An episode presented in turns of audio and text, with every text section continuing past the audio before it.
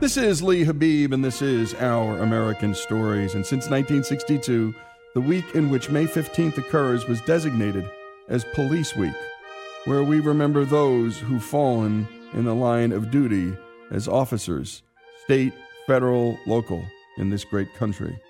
And today we're honoring the life and death of Detective Mike Doty, an officer from York County, South Carolina.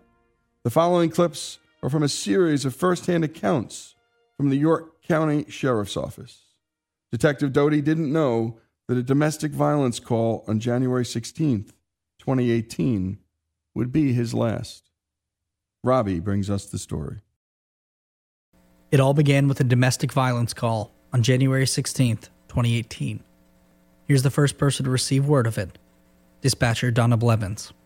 I took a nine one one call from a lady that said that her husband was irate and had been pushing her around, not really a full-blown assault at this time. Um, she was telling me that he drinks a lot. Then she says, well, he's gone and gotten his gun now. She starts screaming and hollering and obvious assault. He's assaulting her. I was like, oh, what is he going to do with that gun? You know, he's gone with it. You know, all these things are going through my mind. And officer safety, caller and victim safety is priority. And now I'm worried about my guys. I'm worried about my officers because I've got them responding out there to a guy that's beat up his wife, supposed to be the person that he loves most in his world. What is he going to do to my officers? It's just that feeling, you know, it's just a feeling that, oh, this ain't good, this ain't good. It just keep, it just kept getting worse and worse. One of the first responders, Detective Joey Wallace. Got there on scene there at the house, um, continued to ride perimeter up and down the road, listening, you know, for anything that we, you know, possibly gunshots or anything, because we really didn't know what was going on with the guy at that point. Just, it's just a weird, you know, not something that I thought that it would end up the way it did, but just that it's just one of those things. It's like, this is just weird, you know. Lieutenant Heath Clevenger made the call. I sent a page out for two additional team members to come assist, and uh, Mike Doty was the first one to answer. Corporal Stephen Ramsey, Mike's riding partner that night, recalls his first impressions of the evening. When I arrived on scene initially, I saw that Doty was there too. And I was kind of surprised because Doty doesn't live in the area, but I remember saying to myself, why am I surprised? Doty's always working. You know, why am I surprised that Doty's here? Doty's always working, always doing something. I put Mike and Ramsey together in a car as a quick reaction in case something happened. And so Doty volunteered to drive. I jumped in the passenger seat with Doty, and I remember I said something to him, and you don't think about these things that you say, but then after the fact, you come back to it. I jumped in, you know, it's nice and warm in his car, and it's freezing outside, and I, look, I looked at Doty, and I said, hey, man, we lucked out tonight. We're going to get the, the warm seat, you know, not realizing what the events were going to transpire later on. After two hours of searching the neighborhood, Sergeant Randy Clinton and Deputy Cole Green remember something just not being right. And uh, I go to the vehicle, and I get the dog out, and I, I get to, I start talking to Gabby. I talk to Gabby like she, she's a person. Me and her been through a lot together. I said, girl, I said, if, if you don't want to pick up a track tonight, I said, this be the night, don't pick that track up. And when a man with thirty-four years experience has an eerie feeling, you learn to trust it. Corporal Chris Laurencio recalls being with Clinton and Green. I could see that the dog, the dog was on a track. And it was, the, the kind of track it was on, um, it wasn't an old track. You could tell by the mannerisms of the dog, the way she was responding, the way Sarge said, you know, we, we're on them, we're on them. I heard something rattling in the woods. Well, as I heard it rattling in the woods, Gabby shot underneath the fence. Well, we jumped the fence. So she's, and she picked up the track. She's going up a little, like a horse trail or a little, little trail somebody made in there. She goes about twenty or thirty yards, and she cuts off to her left, and she goes into a little old gully like. And she noses it, and I said, okay, guys, at one time, he was laying right here watching us at the house. Looking back on it, that's an, another eerie thing, him just sitting in the woods watching us. We've been sitting out there for two and a half, three hours, and he's just watching us.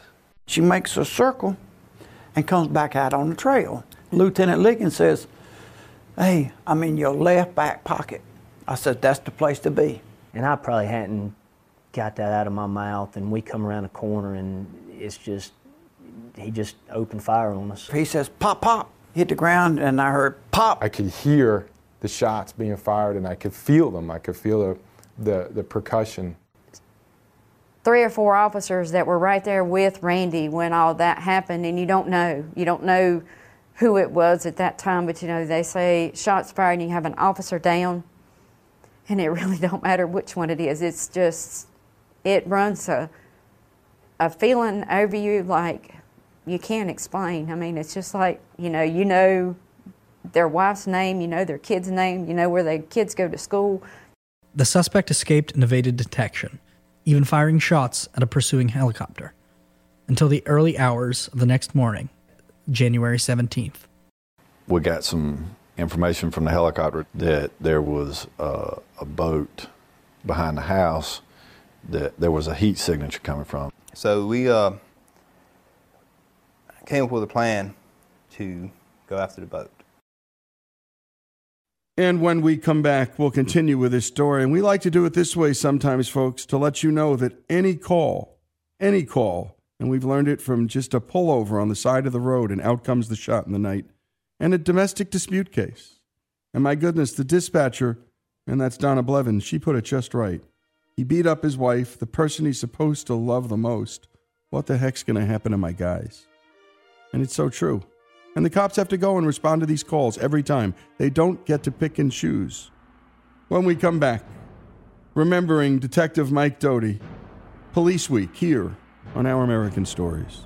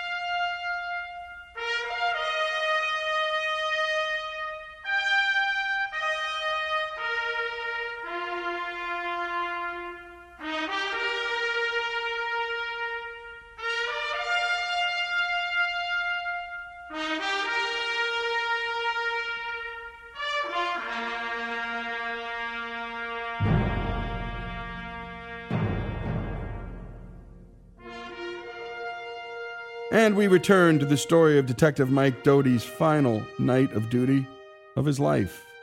And when we last left off, the tactical officers were approaching a mysterious boat with an unknown heat signature beneath it. Here are the men who were on the front lines.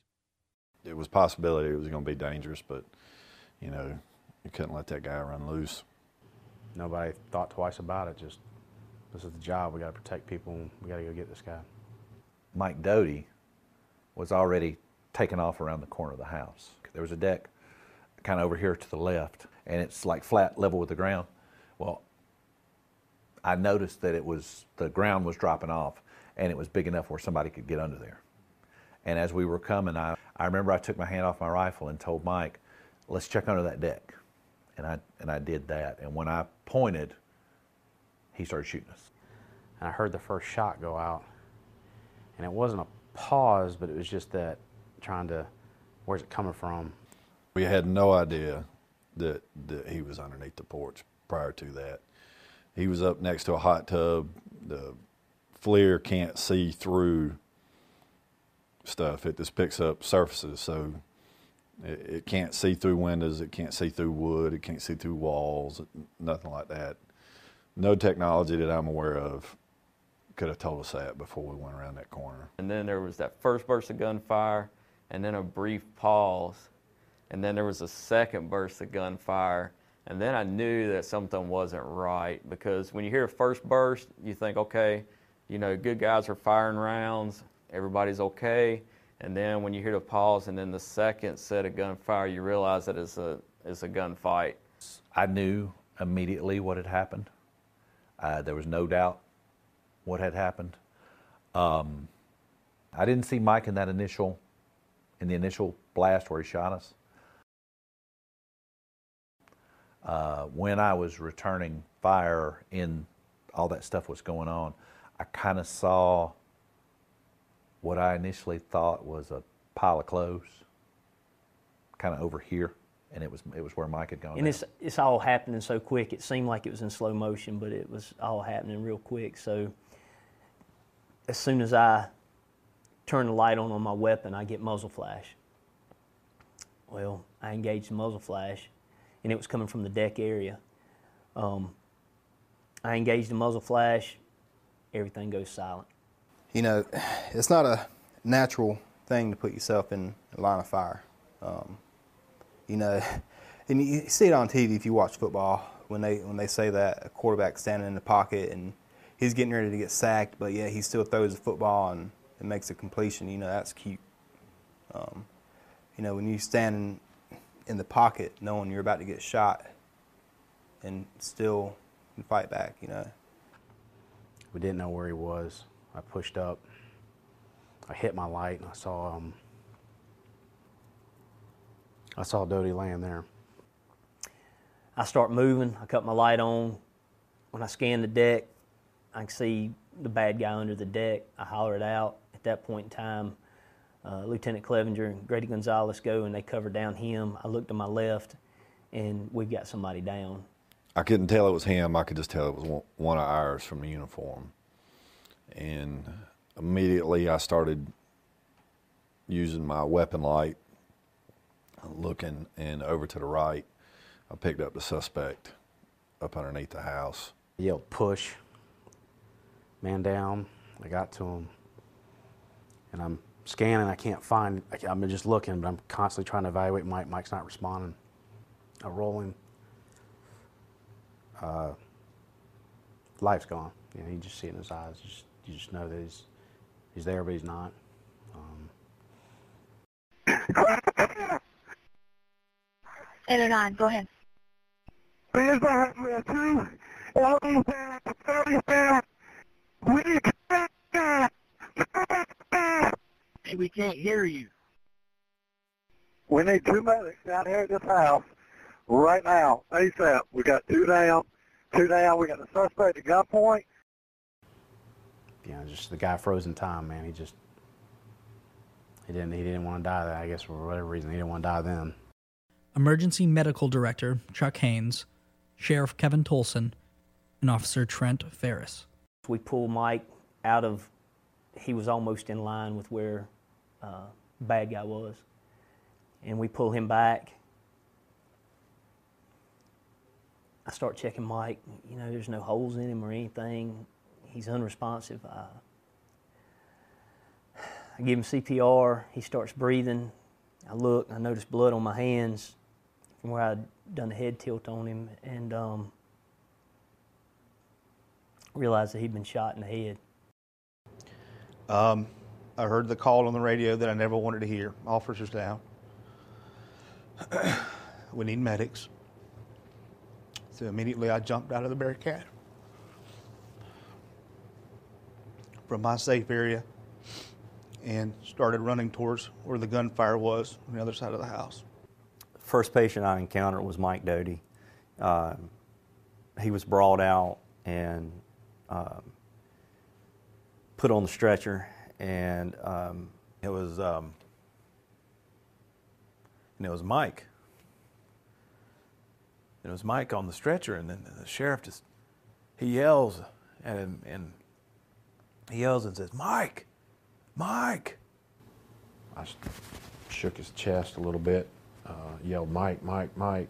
Uh, just, you know, I don't know why I did that. Maybe I thought I could wake him up, or uh, I wanted to see how, you know, bad maybe he was. I don't know why.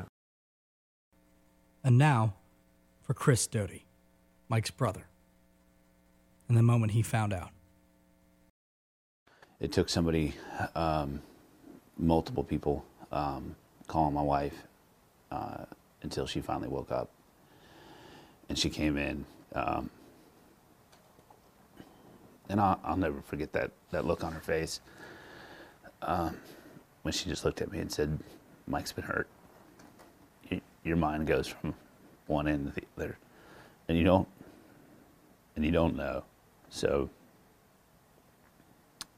um, but anyways, by the, by the time I got up, got dressed, then of course my six-year-old was up, and she could, she's smart enough to see that there was emotion, and it and it wasn't good. By the time we got there, um, you know, you just walk in, and and it's just, you, I was focused on one thing, and that was, regardless of his condition, it was, I wanted to see him.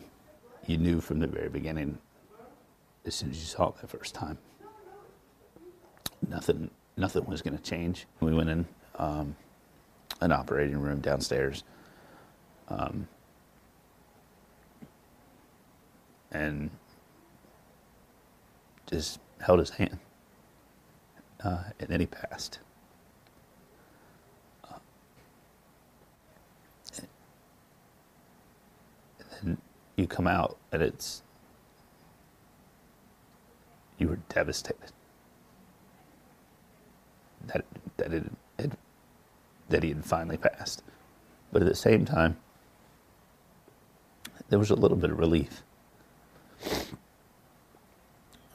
that you knew that he wasn't suffering anymore. Didn't matter who you are or who you were, if he was if he was your friend or a family member, it was just his his pure love, his passion, and his love for his friends and family. That. That is what will be missed, t- to me, more than anything else.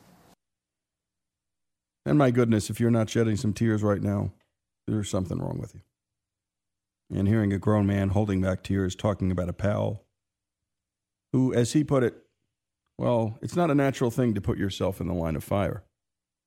It's not. And, by the way, this was a domestic dispute that turned into a straight-out, old-fashioned Western gunfight. But it was real. It was real. His pure love and passion for his family and friends, those were the last words we heard. And that's how I'm sure this detective, Detective Mike Doty, would want to be remembered. Responding to the call of duty, trying to protect a woman from a, a man who'd been beating her up. And who else is going to come in? Who else is going to come in but the men in blue? Celebrating Detective Mike Doty's life. It's Police Week all week long, here on Our American Stories.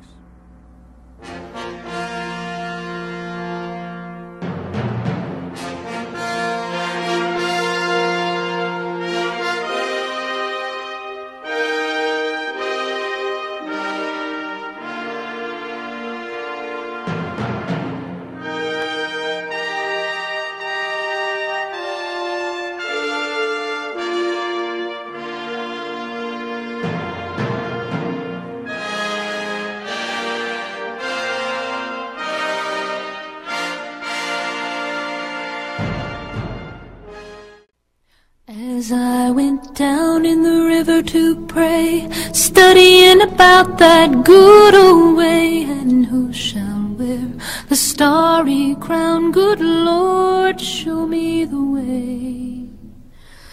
Oh, sisters, let's go down, let's go down, come on down.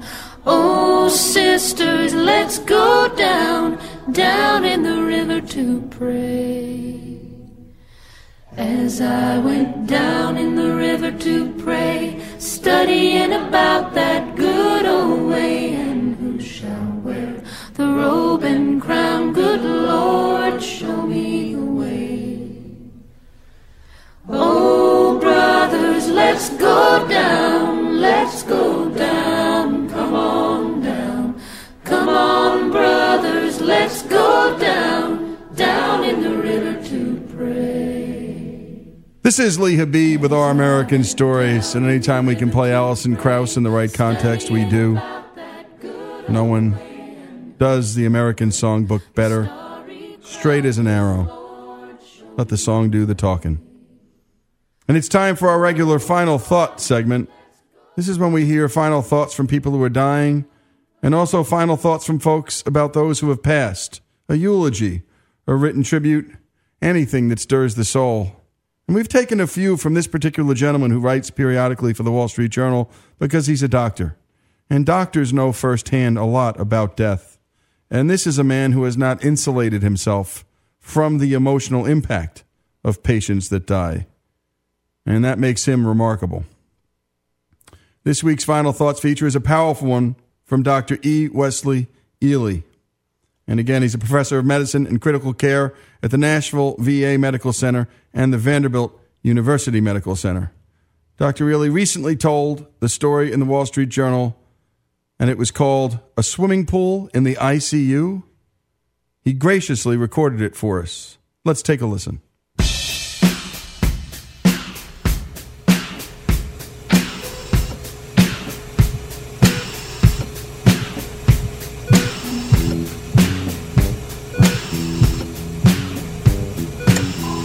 A swimming pool in the I C U?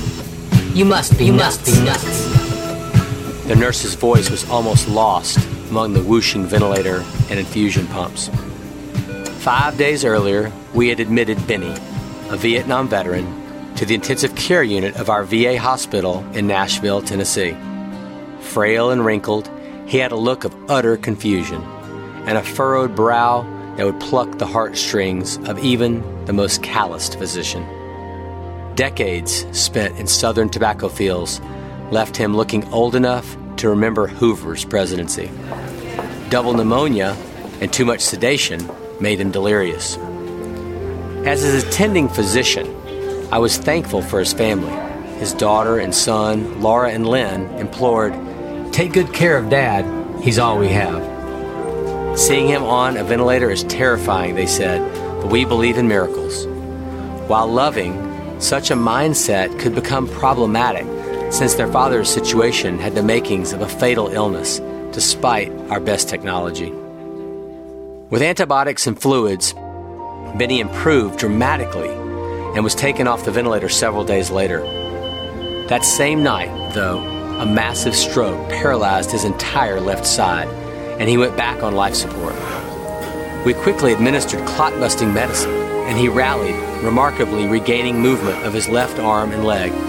The following day, the intern reported, "His delirium is cleared, and he's mouthing words around the endotracheal tube despite this wicked aspiration pneumonia."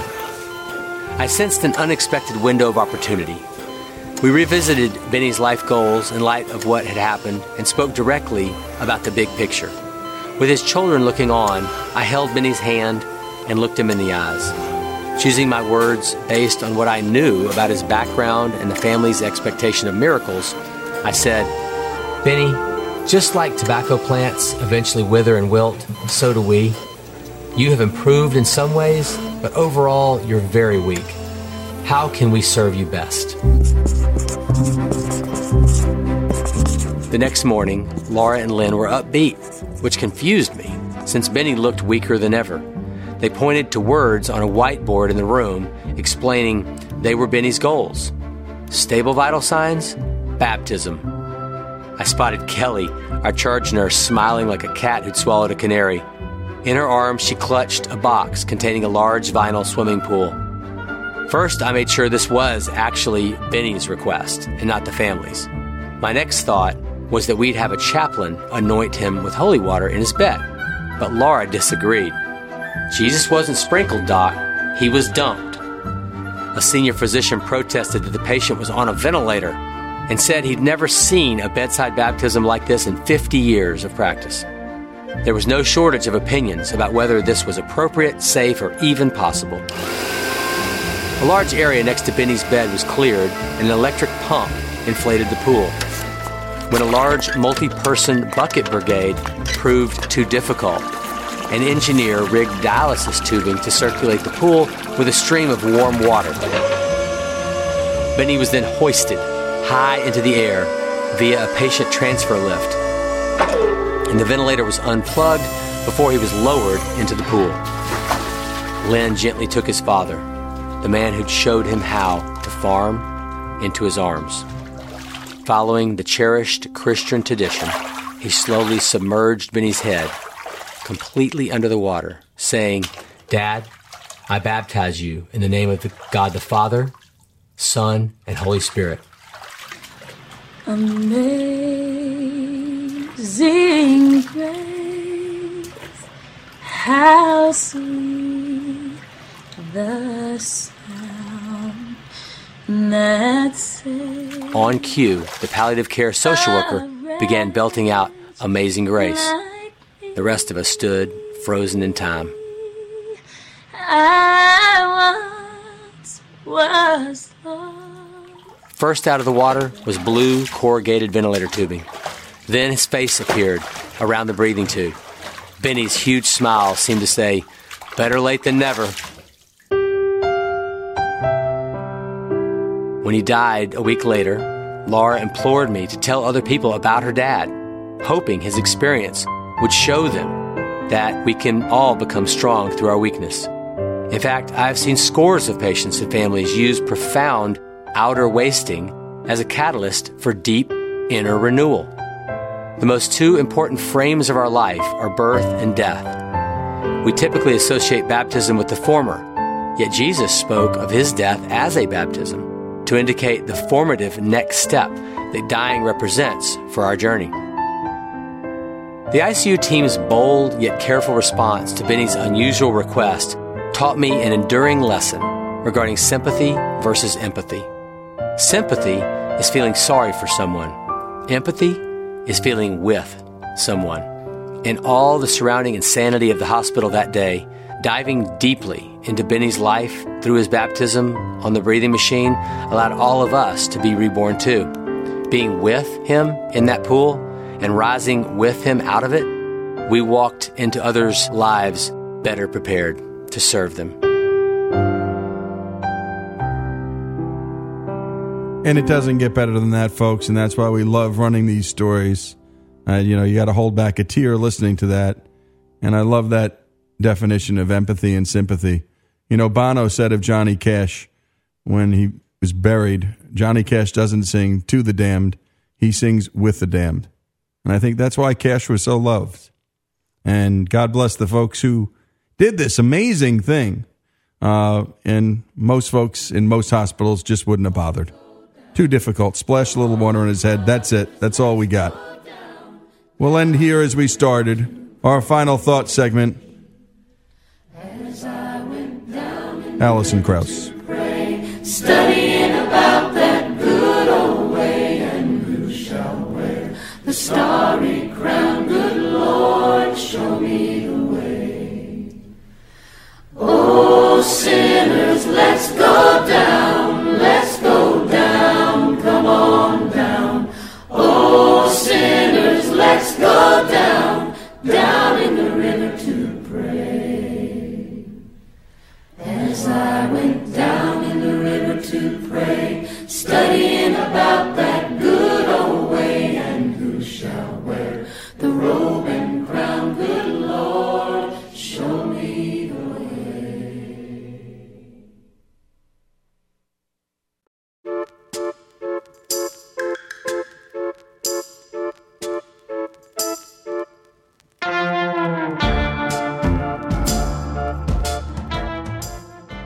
This is Our American Stories, and today we bring you the story of Tom Ryan.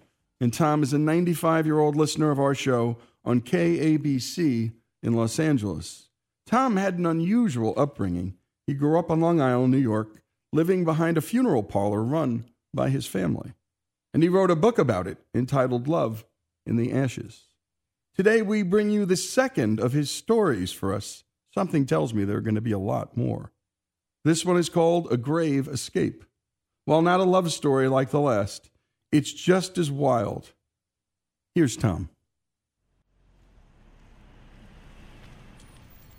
I was there on Saturday morning when the sheriff arrived to talk to Grandma.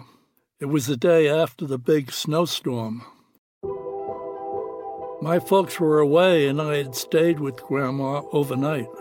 At age ten, I was too young to stay home alone, but staying at Grandma's was not too cool either, because, you see, she ran a funeral home. Sometimes there were dead bodies only a few steps from the living room at the back of the house where we watched T V.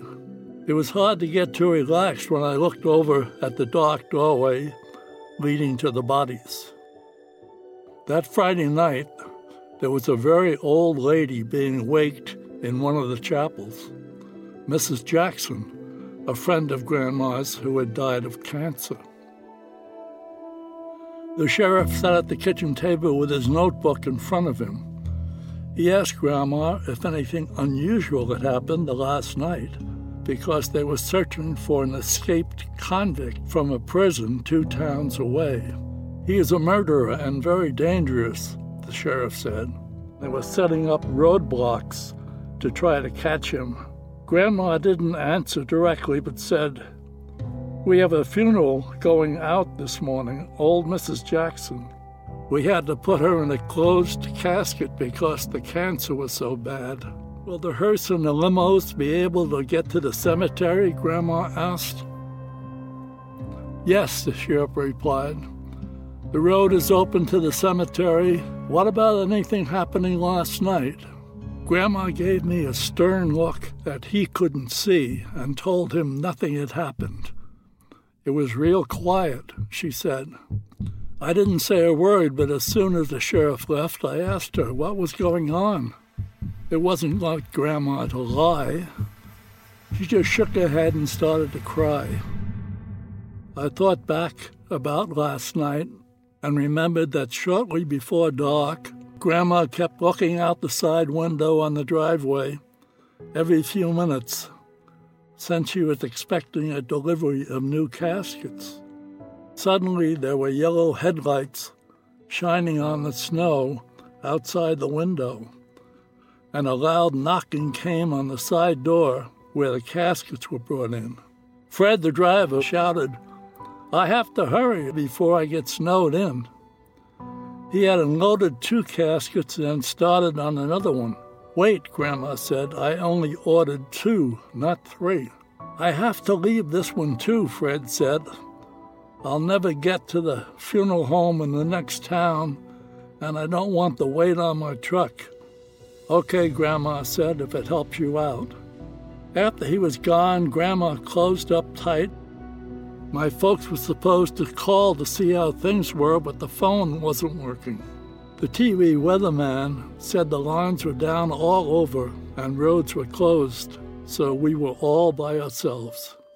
After a while, I started to fall asleep, and Grandma helped me upstairs and put me into a soft feather bed. She left the door open a little so some light came in. I remember that I fell asleep but woke up later when I thought I heard voices downstairs. I had started to get out of bed, but it was so cold, I crawled back in. The next morning, I asked Grandma about it, but she said I must have dreamed it. Later in the morning, the men who worked for Grandma came in and then loaded the casket into the hearse. When my folks came to pick me up, I saw Grandma holding onto my father's arm and talking to him. I heard her say, "I need your help." She took him into their office and closed the door. I thought I heard her crying. It was five years later when Grandma died that my folks told me the real story of what had happened that Friday night. It seemed that the voices I thought I had heard were those of Grandma and the escaped convict.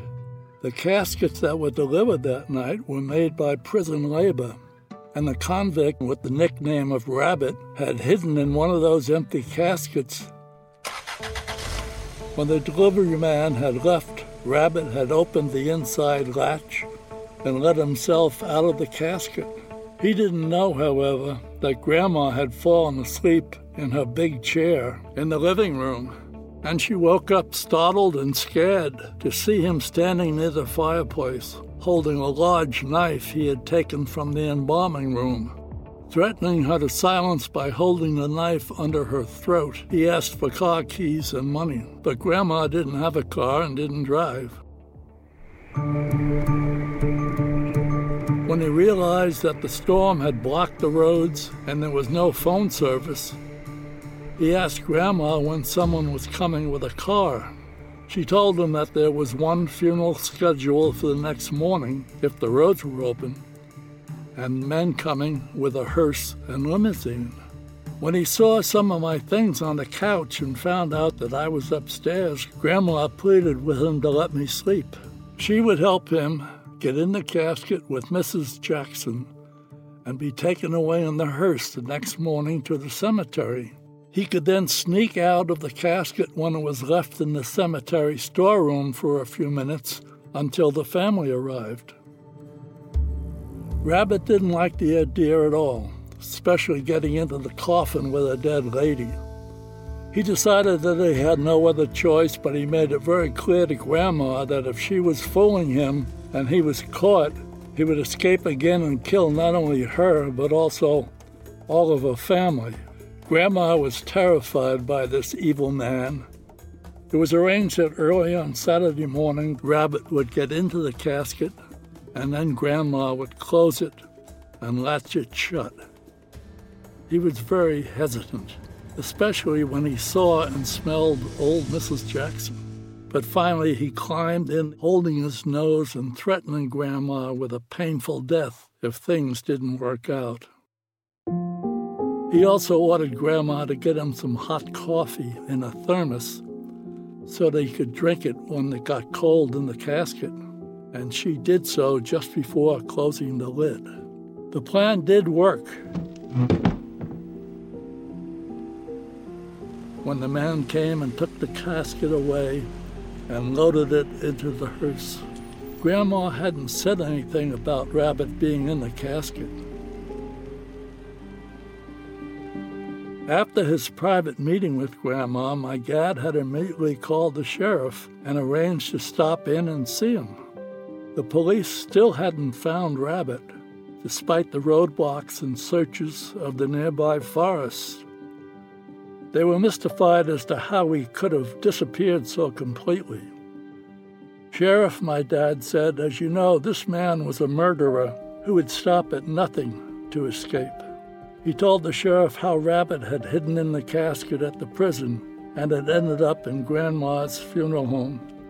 He also explained how Rabbit had threatened Grandma and her family, so she was forced to help him escape in Missus Jackson's casket. "What?" said the sheriff. "Why didn't she call me as soon as he was in the casket? I could have nabbed him right then and there." "She was too scared, Sheriff." But my dad continued, a little smile playing around his lips and pride in his voice. "She was also smart enough to have slipped a large amount of sleeping pills into the coffee she gave him to drink in the casket." The sheriff thought for a moment and said, "Wait, if Rabbit drank that coffee, heck, he might have been buried alive in the casket with Missus Jackson." The sheriff almost shouted as he got his phone out, "We'll have to dig up the casket immediately. If we find him in the casket, I may have to take Grandma into custody. She could be in a lot of trouble." "Wait," my dad said. "Wait a minute, Sheriff, before you do anything." "Wait? No, no, we can't lose any more time. That man may still be alive. If there was enough air in the casket, maybe he is." The sheriff was now calling to his assistants as he rose from his chair. "Get the car ready, ready to roll, and call the coroner." "No, Sheriff, please listen," my father replied quietly. "Sit down a minute. You see, there is no casket." "No casket?" The sheriff looked confused. "Of course there is a casket. They had the funeral, and it was buried this morning." "No," my father replied quietly. "You see, Sheriff, Missus Jackson's last wishes were that she be cremated." My goodness, it does not get better than that, folks, and that's why I say something tells me we'll be hearing more from Tom Ryan. And by the way, we want your stories, and as you can tell, we don't discriminate. ninety-five, ten years old, the north, the south, the east, the west, Christian, atheist, we don't care. We love a good story. Tom Ryan's story, his grandma's story, my goodness, poor Rabbit's story. here on Our American Stories. Hi, this is Robbie, and I'm one of the new producers of Our American Stories.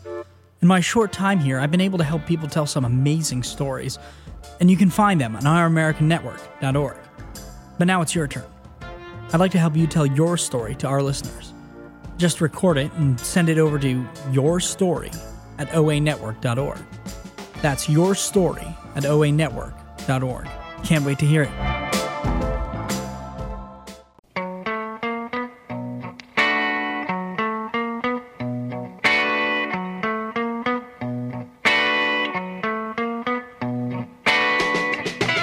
This is Lee Habib, and this is Our American Stories. And we tell stories about everything here on this show, from the arts to sports, and from business to history, and everything in between. And we love hearing stories from you.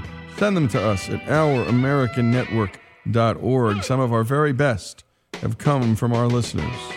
And we love to tell stories about great acts of charity and generosity, and from people of every walk of life, from every walk of life. And now you're about to hear one of those stories. The holidays are supposed to be a time of love and cheer, but as we all know, things don't always happen the way they should. Especially not for the fourteen thousand children in Michigan placed in foster care. We start in June. We finalize the whole deal the first full weekend in December. That's Mike Papilla, and for his day job, he's the Global Logistics Manager for Guardian Industries, a subsidiary of Koch Industries. And his night job, well, to about half the state of Michigan's foster care population, he's a Santa of sorts, spending about seven months to make sure that the foster kids across Michigan would have a less lonely Christmas.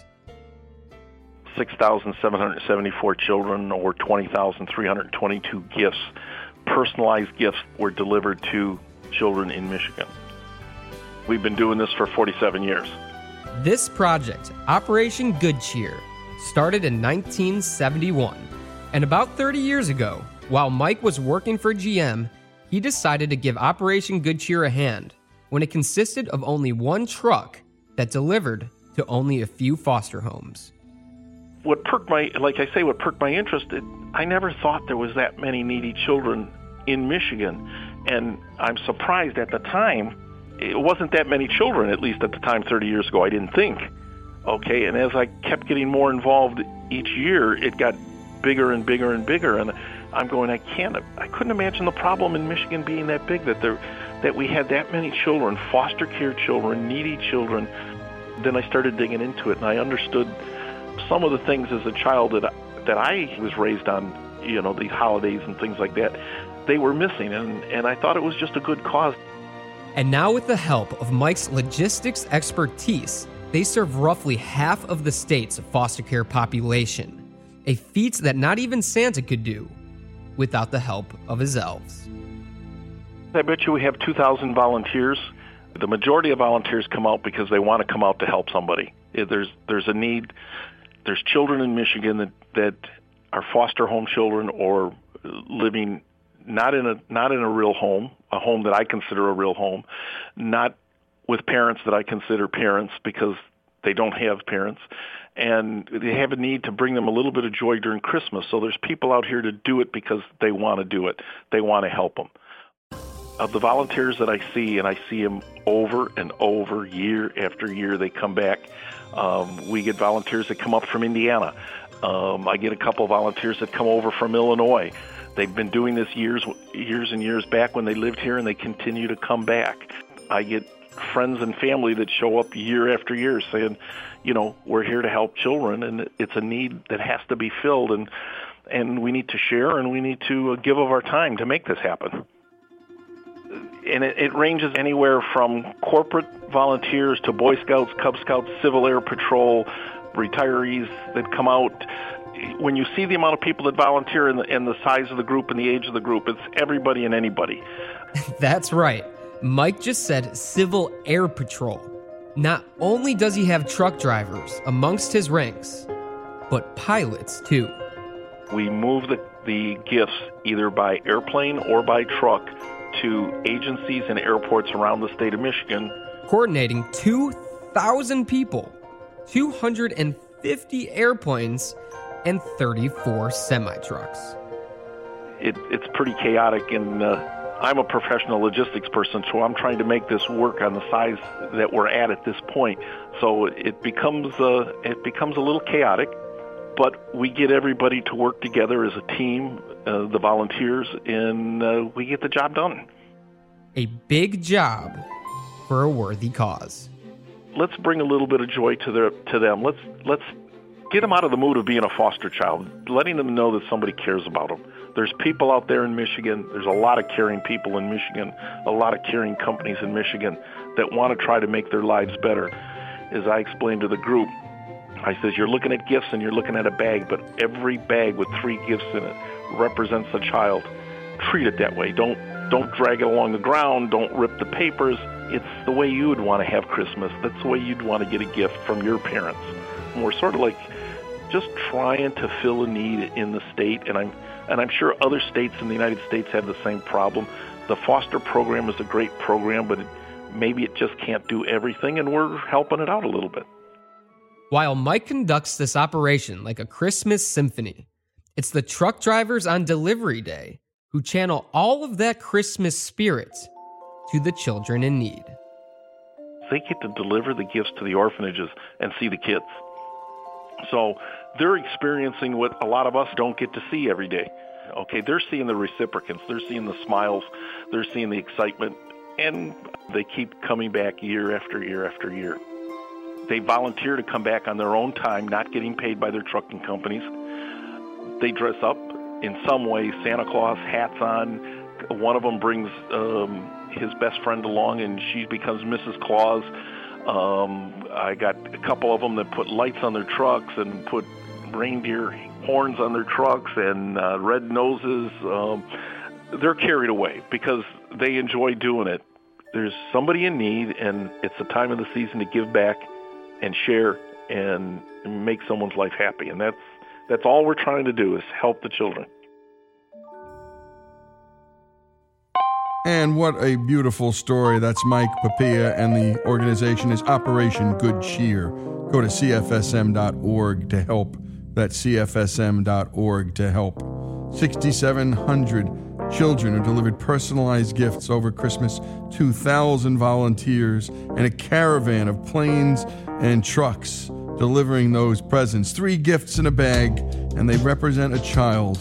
And my goodness, as Mike said, treat those bags that way. And by the way, these are the acts of generosity that are being performed all over this country all the time. The ultimate media bias isn't a political one, folks. It's for bad news.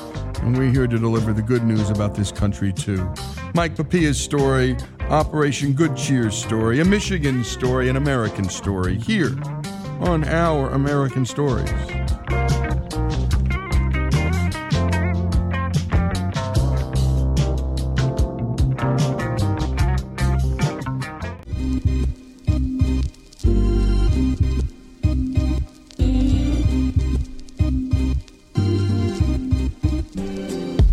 And we continue with Our American Stories, and it's time for our American Dreamers series, which is sponsored, as always, by the great folks at the Job Creators Network, working hard to perpetuate policies that help small businesses become big ones. And as we tell you over and over again, without small businesses, where do the tax dollars come to support our firemen, our police, and everything else that we care about, including the safety net here in our great country?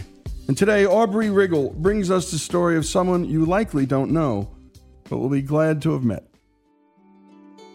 I got married at sixteen, and I had my first child when I was seventeen, and my next child at eighteen, and my next child at nineteen. So I ended up with three babies, and finally my aunt told me to call the last one caboose and let it be the end. You're listening to Marcia Taylor, likely the first woman to own and operate a trucking company, Bennett International Group. But before she was a leading businesswoman, she was a young mom of three babies, growing a startup business into what is now one of the biggest trucking companies in America. I grew up in Southern Illinois on a small farm with my mother and father and a brother that was seven years younger than I was. My mother always had a big garden, and she had a lot of chickens, and I would help her can. And my dad always had a lot of wheat and soybeans and corn, so I would help him in the fields, and it was a great way to grow up. When I was fourteen, my father, he had been sick, and he just uh, got up and just passed out, and I mean, he just, right then, he just died. I left my mother and I and, and my little brother Dwayne with a farm. It was just a devastating time for me. I ended up being the kind of the responsible one in the family. I married really early. I think I was being a little rebellious. My husband and I lived on the farm, and he worked on the railroad, and I was a housewife. Neither one of us was really ready to be married, nor ready for the responsibility of having three small children. And my husband started drinking, and it just became a very, very abusive relationship, both physically and mentally. I knew I was going to have to try to get away, to get out of that situation. Some of the people in our neighborhood had bought the rights to this small trucking company in Georgia. I'd said, well, you know, I'd like to go to Georgia. And uh, so they there was an opening, and I jumped at the chance. I knew nothing about trucking. I, I mean, literally nothing. But I knew it might be a way for me to get the children and to move to a different location. We loaded everything we had up with a truck and a forty-foot van, and all of our belongings took up about ten feet of that van, and we moved to Georgia and moved into a mobile home, and was able to, at that point, file for divorce. I was working, and I had the children were like the fourth, fifth, and sixth grade. Actually, the man that I went to work for, we ended up getting together, and uh, we ended up getting married. My mother had not been in the best of health. We called her and asked her if she wanted to come to Georgia and live with us and help with the children so I could really focus on work. So we worked really hard, and in nineteen seventy-four, we had the opportunity to buy this little small trucking company that had fifteen trucks and thirty trailers, and we only had like five hundred dollars in cash to be able to start this business, but they sold it to us on credit. In order for us to make payroll, I would do all the billing on Wednesday, get everything billed, and one of us would take all of our invoices and meet one of our drivers halfway. Our driver would pick up the invoices, take them to our customer, and he would process them, write a check. We'd do the same thing. The driver we'd meet us halfway, pick up the check, deposit it in the bank, and so I could make payroll on Friday. Our customer helped save us all through that time by getting our invoices processed so I could make payroll. I don't think you could start a business with five hundred dollars and do what we did now, because of the way that the industry is and the way that people want to pay your invoices.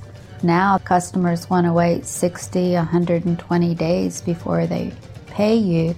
It was a difficult time, but I look back and it was it was a good time. We were working to build this company together. Marcia was finally getting the business on solid footing until the ground was taken out from under her. My husband, J D, Uh, was a heavy smoker, and it was really affecting his health. We had gone to Houston, Texas to look at a rail site for one of our customers, and while we were there, I saw this billboard, and it was advertising a stop smoking clinic.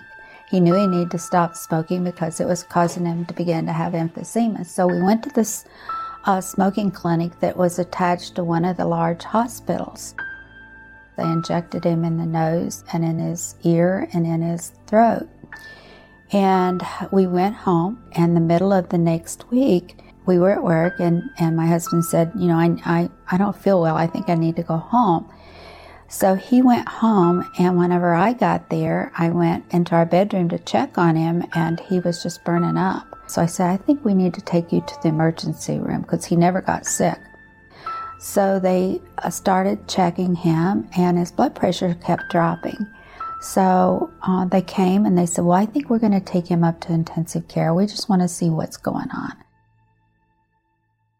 the next morning at about six o'clock, they came out and they said, I want you to prepare yourself because I don't think he's going to make it. And I was just like, what? How could this be? He was in the hospital for three days to where he, his body just started shutting down. Through those injections, he had developed a gram-negative bacteria. They had injected this bacteria into his body.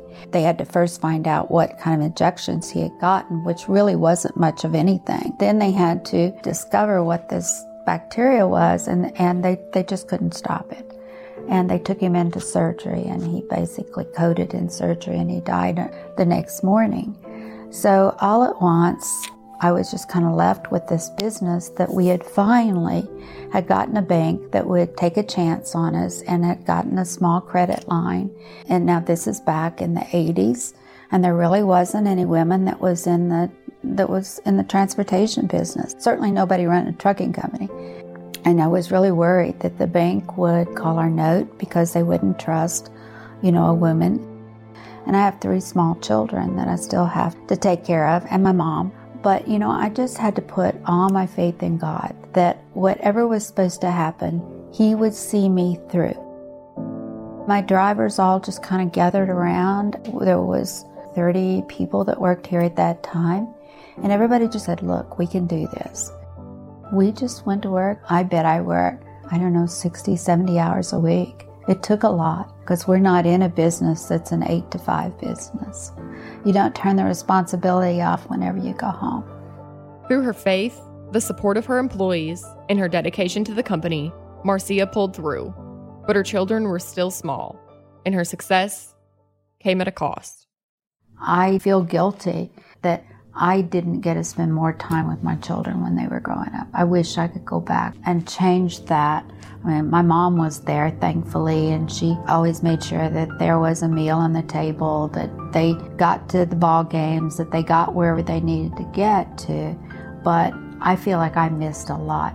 Now I've gotten to work with my children now, you know, and so I'm very fortunate in that way. When they were small, they would come to work with me. They always had to be involved. When they got sick, they slept on a cot behind my desk. They really learned it from the ground up. It's just been a great blessing to me to be able to work with my family and children. Sometimes they'll say, well, you know, it's not always easy to work with your mother. And I'll say, well, you know, it's not always easy to work with your kids either. But even my grandchildren, I don't get to spend near as much time with my grandchildren as I'd like to, even though I have four of them that work here. It's had a lot of ups and downs, but God's always seen me through. And we've been listening to Marcia Taylor, and she's the owner of the trucking company Bennett International Group. What a story thus far, and we're going to hear more on the other side. And my goodness, now we know, now you know, and we try to do this for you, to empathize with the people meeting payroll, because it's no small task. And it's a heck of a responsibility to be responsible not just for yourself and your family, but for dozens of other families. And to have that pressure. And the price that's paid. I mean, she had sacrifices to make and regrets. And none of these success stories are Pollyannish here on Our American Stories. Everything comes with a price, folks. Everything. And when we come back, more of Marcia Taylor's story, an American dreamer's story. My goodness, as good a one as we've had here on this show. After these commercial messages, more with Our American Stories.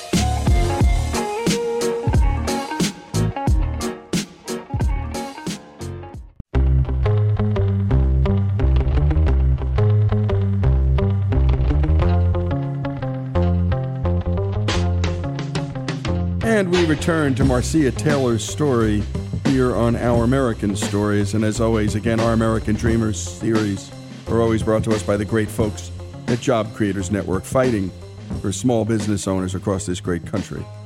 And when we last left off, well, Marcia knew she had to differentiate herself from all of her competitors in order to survive, and so she did. We started to say, what could be our specialty? What can we do that that limits our competition? Our niche is things that are a little bigger, a little heavier, that require tarps, that require a little bit more work to haul. Anything that's too large to be um, hauled, that needs to be driven, you know, we'll put a driver in it, you name it. So today we're made up of fourteen different companies that all do different types of transportation. We have about thirty-two hundred drivers and owner-operators and about four hundred different offices. We're an international company. We do a lot of ag equipment, air conditioners, rockets. We do a lot of work for the government. One of the newest ventures that we've just gotten into is A A and E, which is ammunition, explosives, so forth. There's only seventeen carriers allowed to move A A and E. We just did the Mercedes-Benz Stadium and uh, the big Falcon that's out in front. We deliver that Falcon. We're international. We um, import and export, and we bring a lot of wine in from Argentina. We export a lot of sweet potatoes. We move a lot of manufactured housing, and when there's some sort of a national disaster, if they require manufactured housing, that we'll get involved with FEMA to help move those units. In fact, they're the largest mover of manufactured housing, better known as mobile homes, in America. They're the largest mover for the United States Department of Defense, and they're also the largest driveaway company in the country, meaning their pickup truck drivers deliver upwards of four hundred fifty campers and R Vs across the country every single week, and it doesn't end there. We're very involved in oil and gas and do a lot with the wind industry. We move big windmills that are being installed in all the wind farms, both by hauling and through our crane and rigging. Four years ago, we started a crane and rigging company. We have cranes up to nine hundred ton, and so that's a very niche market. I think God has just always led us where we needed to go. Nearly seventy-one percent of all freight moved in the United States goes on trucks. Without truck drivers, our economy would come to a standstill. Yet the American Trucking Association figures that sixty thousand more drivers are needed by trucking companies. And that number is predicted to reach one hundred thousand in just the next few years. The trucking industry is always up and down. I mean, there's always a lot of things going on, but probably one of the, the most difficult things is finding uh, really qualified drivers that want to get into this industry. When you do have a driver come to you, you want them to enjoy working for you and you want them to stay. Our retention rate is about thirty-nine percent, which is really very good. A lot of companies' retention rate is over one hundred percent. That means her competitors are losing all of their drivers for the year, and then some. It's a tough business, but we've got a lot of drivers that's been with us for a lot of years. They get used to where they like to run, they get used to what they like to do, and, you know, they stay with us. Our business is usually one of the leading indicators of what's happening in the economy. We're usually the first to see it pick up and the first to see it slow down. Over the years, there's been numerous times that we weren't sure if, you know, we were going to have enough money. Whenever the bottom fell out of everything in the eighties, we had made like a million dollars at that point in time, which was a lot of money for us. And it's like the recession hit, and it's just like everything just stopped.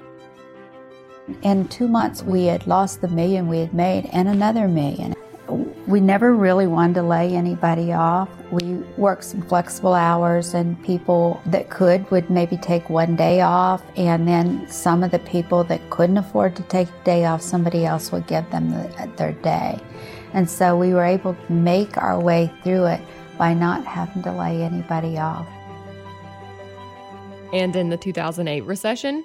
Same thing. You just kind of buckle in and you just manage your balance sheet. And one thing about our business, another reason I say God is so good, is because we do different types of things. It has always seemed like when one thing was really slow or bad, one piece of the industry, something else was good. When things were so slow, we ended up getting a huge contract that saw us through. We've always come out of recessions and done well. Last year was one of the best years we have ever had in our industry, simply because I think there was so much pent-up business out there. You could just feel it. We did over a half a billion dollars. We're pretty excited about that. That was a big milestone for us. With such a big milestone in the books, does Marcia, who is now seventy-four, have any intention of retiring soon? Like most successful business owners, absolutely not. This is my family. There's people that's been here for many, many years. I can't imagine not being here. About three or four years ago, I guess, my kids kind of said, you know, we're tired. We've been working a lot. And they've been working a lot of years. They said, we're ready to retire. And I said, you know, I okay, we'll think about maybe selling off some, keeping some. But then I thought, it's not fair to my grandchildren. They work here. This is a good place for them. And we just need to work as long as we can. Also, I firmly believe that you should get up every day and work to make a difference. I feel like I can do that here. And not just through her business, but through her foundation, Marcia has made a difference. About five years ago, we started a foundation based on Christian values, where we would give back ten percent of our earnings each year.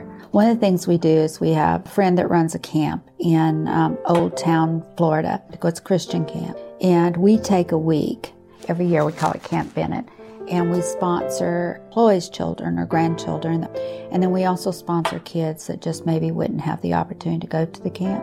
Every year there's usually like forty or fifty kids will be saved and several they'll be baptized. That's one of the things that we enjoy. We just sponsored several wreaths across America. We put fifteen thousand wreaths on the graves at Andersonville, a cemetery from back during the Civil War. Maybe they're old, old gravesites that there's nobody left that remembers those gravesites. Drivers will deliver wreaths to the cemetery and get people wreaths placed on these gravesites.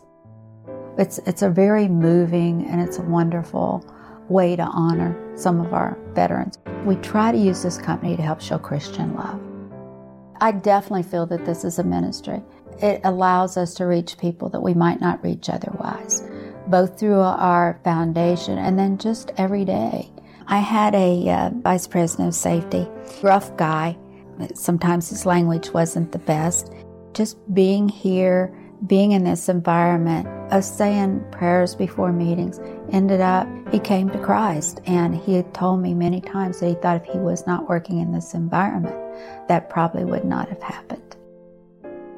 Being able to use this company to help people is the greatest sense of fulfillment. And that was Marcia Taylor. What a voice. What a life story. Three babies by nineteen, small town life in Southern Illinois, which is like small town rural life everywhere in this great country. But it made her who she was. A really difficult first marriage, a divorce. She took a chance, moved to another state with not much money.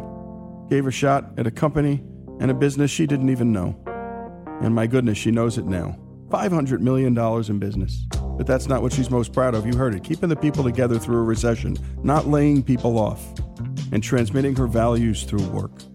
And it is one of the great ways we do it, folks. What we do is often who we are and what we make of it. Marcia Taylor's story, an American dreamer's story, as good as any we've done here on Our American Stories.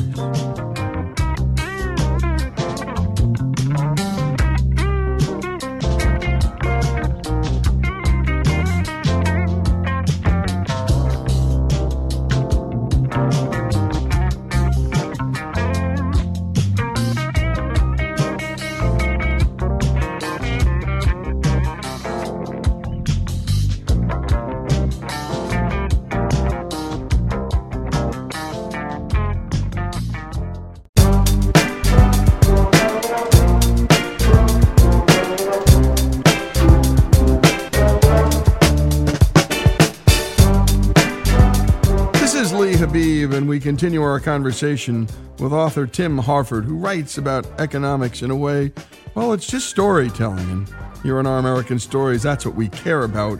And his book, fifty Inventions That Shape the Modern Economy, is chock full of great stories. And we're going to drill down on just a few. Tim, you've said that fifty inventions in your book were not chosen based on some perfect measure of importance, but instead, these are fifty inventions that most of us just don't give much thought to. But my goodness, they changed everything. One such invention is the limited liability company. Without the L L C, modern life would be very different. Talk about that. Yes, and some thinkers believe that they're, they're more important than, say, electricity or the railways or these, these amazing um, physical technologies. And, and the reason being, uh, the limited liability company was very important in allowing companies to raise money.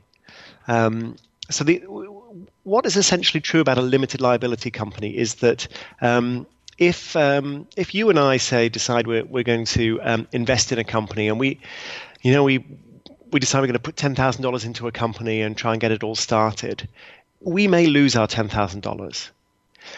But we can't then be pursued for any more money. Like, I've put my ten thousand dollars in, you can't get twenty thousand dollars out of me or fifty thousand dollars or a million dollars if the company does something wrong. Yeah, my my liability is limited to the amount of money I originally put in. And so having this protection for investors made it more attractive for investors to to put money into companies. It made it easier for companies to raise money because their investors knew there was there was a limit to their downside. And that in turn was important because it meant that suddenly you could raise money from people who didn't know you. Previously, you would only be able to raise money from very close friends, from family, because their liability would be, be unlimited. If you did something stupid with their money, there was no end to the amount of trouble that they could have. So, so limited liability enables companies to go out and raise money from a large number of strangers, to saying, we've got a great business plan, and if you if you give us some money, we will we will invest it wisely, and you know you'll make profits. You think about companies such as um, General Electric trying to set up an entire electricity grid, or you think about the railway companies. I mean, how is a railway company supposed to make money? You've got to build an entire railway, and you've got to put the trains on it before you can collect a single dime from any railway passenger. Clearly, you've got to raise a huge amount of money. So the limited liability structure allowed that to be possible. And so you you could have these huge infrastructure projects, water, uh, railways, electricity. There have been a lot of downsides, of course. A lot of people have been ripped off by limited liability companies. Companies have taken too much risk. Um, people get enthusiastic. They pour too much money in, bubbles. Um, there's a long, long history of people being ripped off. But overall, I think you would say this was a very important step in the creation of, of major uh, multinational companies. They really couldn't exist without limited liability. Indeed. I mean, capital is the oxygen of innovation. I mean, how do you innovate without capital? Absolutely right. Absolutely right. Otherwise, you've just otherwise got very, very small companies, or um, or you have to already be a billionaire to set up something major. That's right. And let's talk about concrete. This was fascinating to me. Uh, why does concrete matter, and how did it help develop modern life? Well, it matters because it is ubiquitous. It's probably the substance that we humans use more of than anything else, with the exception of water. There's a lot of concrete in the world. Uh, it's a very, very flexible, very versatile building material.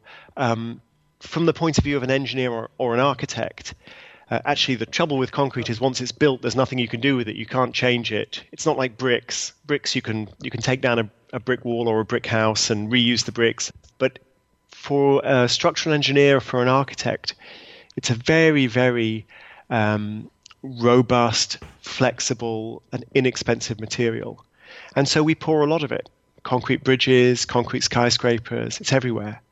Um, there is an amazing fact that I checked three times, and then some colleagues of mine at the B B C said they didn't believe. And so they they fact-checked me, and they came back and said, no, you were right all along, Tim. And that fact is that in three years recently, I think it's two thousand eight, two thousand nine, two thousand ten, I forget exactly, but three recent years, China poured more concrete than the United States did in the entire twentieth century. It gives you a sense of the the building boom going on in, in China and how incredibly important this material is. So, I mean, that's why it matters. It's because it's everywhere. Um, where did it come from? Well, we've had concrete for a very long time, probably ten thousand years. It's been discuss, uh, discovered in um, settlements in Turkey eight, ten, maybe twelve thousand years ago. The Romans used a lot of it. The um, the Parthenon, if you ever have the chance to go to Rome, there's this uh, ancient church. It's nearly two thousand years old, called the Parthenon. It's made of concrete. And if you go in and you look up, it's, it is recognizably concrete. It reminds me a little bit of the Washington, D C metro system. It's quite striking.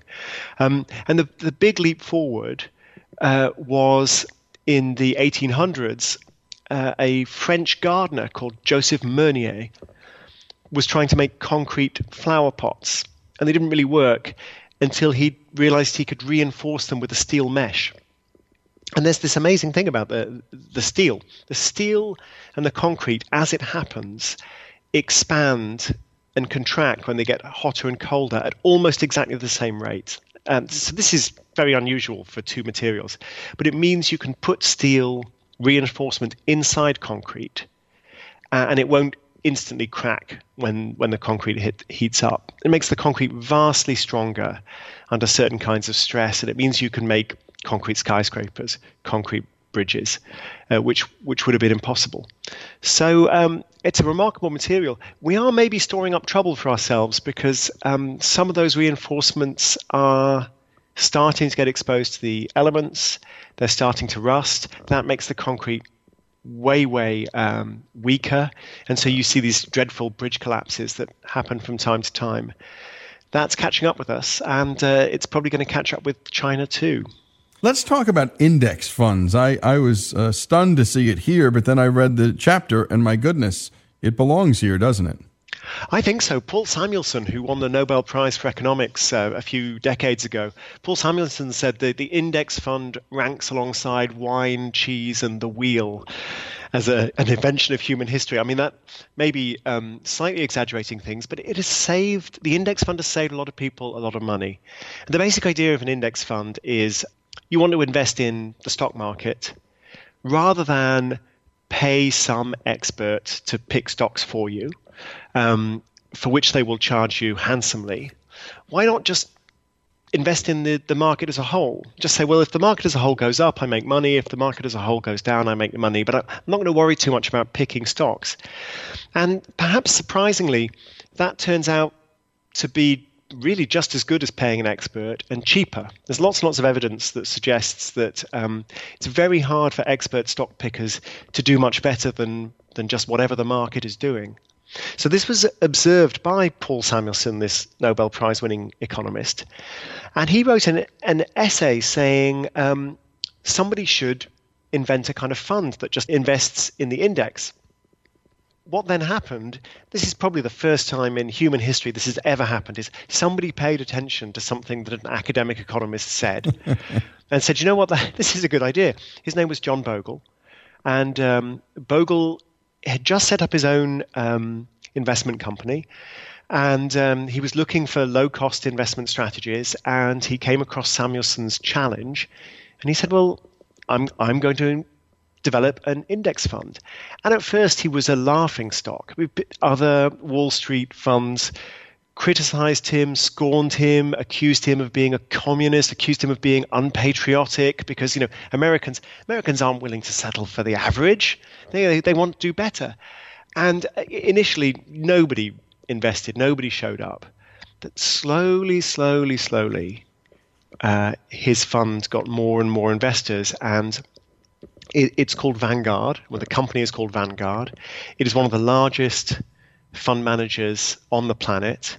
Uh, and this strategy now of just passively investing in the market is hugely popular. And it's all down to, to Bogle and Samuelson. And I, I saw an estimate that something like a trillion dollars, if I remember rightly, something like a trillion dollars of investors' money has been saved that would otherwise have been paid in fees to Wall Street over the last forty years. And that's winners and losers for sure. There are the winners being the public and the losers being the experts. And I might add, it allows ordinary people to go into the markets and just play the economy over a long period of time without the worry of picking winners and losers themselves. Absolutely. And it's how, how I do it. I mean, I write for the Financial Times. I'm, I'm an economist. I have quite a keen interest in markets. But I know enough to know I don't think I can beat the market. So I, I use As It Happens. I'm not paid to endorse them. As It Happens, I use Vanguard index funds. They seem as good as any. And um, you know, uh, it's the same performance, but for lower fees. So uh, it, if a Financial Times columnist and um, professional professional economist is saying, uh, I can't do better than a passive index fund, I think the same is true of most of the people listening to this program. There may be a few who can do better, but uh, a lot of people would do better just putting their money in the market and uh, crossing their fingers. And you've been listening to Tim Harford, author of fifty inventions That Shaped the Modern Economy. And to hear more of Tim's book and the other stories in this remarkable book, go to our american network dot org. The stories are just so good. All of these stories about modern invention, modern life, modern business, here on Our American Stories.